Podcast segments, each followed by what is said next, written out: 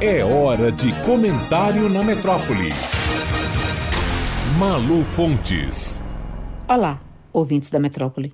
A tragédia do registro de mais de 4 mil mortes por dia vem se afastando cada vez mais de nós brasileiros. Mas o vírus não foi eliminado e, claro, ainda há riscos das variantes, com boa parte das populações do mundo ainda não vacinadas. Uns por falta de vacinas, outros por recusarem a imunização. O país mais rico do mundo, os Estados Unidos, até hoje não encontrou as estratégias certas para convencer parte considerável da sua população a vacinar-se. No mundo rico, os americanos são um dos grupos mais resistentes à vacina.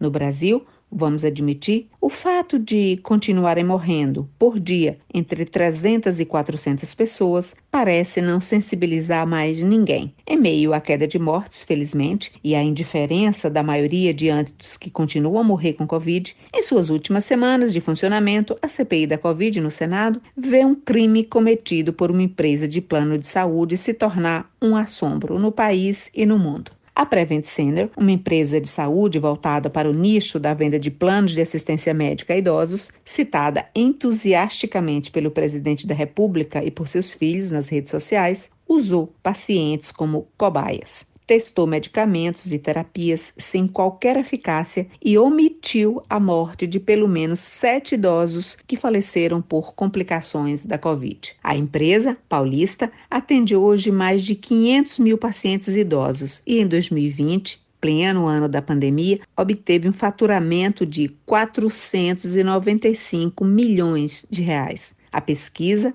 fraudulenta, a transformação de pacientes em cobaias, o uso de medicamentos e terapias sem consentimento dos próprios pacientes ou de suas famílias, a omissão de mortes e as práticas autoritárias que forçavam médicos a administrar o mesmo tratamento a todo e qualquer paciente, sem sequer submeter nenhum deles a testes de Covid, tudo isso foi denunciado por médicos da própria empresa, que construíram um dossiê com todos os números, todos os nomes, todas as evidências. A denúncia veio à tona na última quinta-feira, 16 de setembro, numa reportagem do jornalista Guilherme Bausa, da Globo News. De lá para cá, tweets presidenciais apagados foram recuperados. Áudios dos gestores, vangloriando-se da tal pesquisa, se tornaram públicos. E famílias de pacientes querem agora explicações, judicialização e indenização. A pesquisa foi feita no segundo mês da Covid no Brasil, em abril de 2020, e não seguiu qualquer protocolo científico, nem foi submetida a qualquer comitê de ética em pesquisa, o que é obrigatório. Os diretores do grupo, no entanto, anunciavam em áudios ao topo do corpo clínico da Prevent que aquele estudo iria ser uma referência na medicina de todo o mundo e orgulhava-se de serem citados no Twitter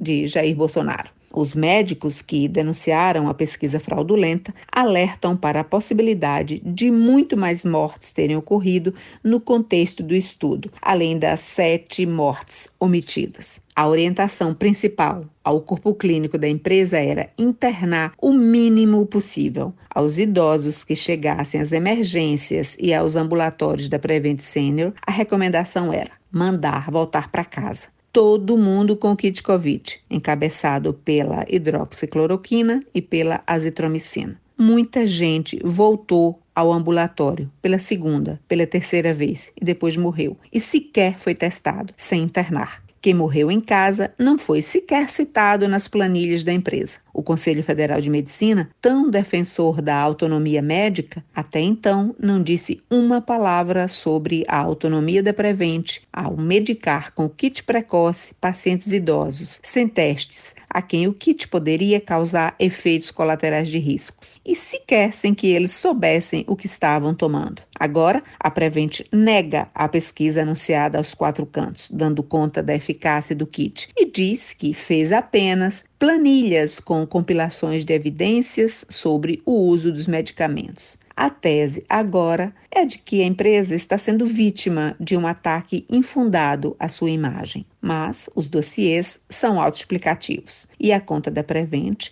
cobrada por pacientes e familiares, não será pequena. Punição por parte do Estado, aí já são outros 500. A experiência com cobaias humanas sem consentimento tinha como garotos propaganda ninguém menos que o presidente da República e sua prole de filhos parlamentares. O vírus acaba e o Brasil não para de capotar, nem de matar gente.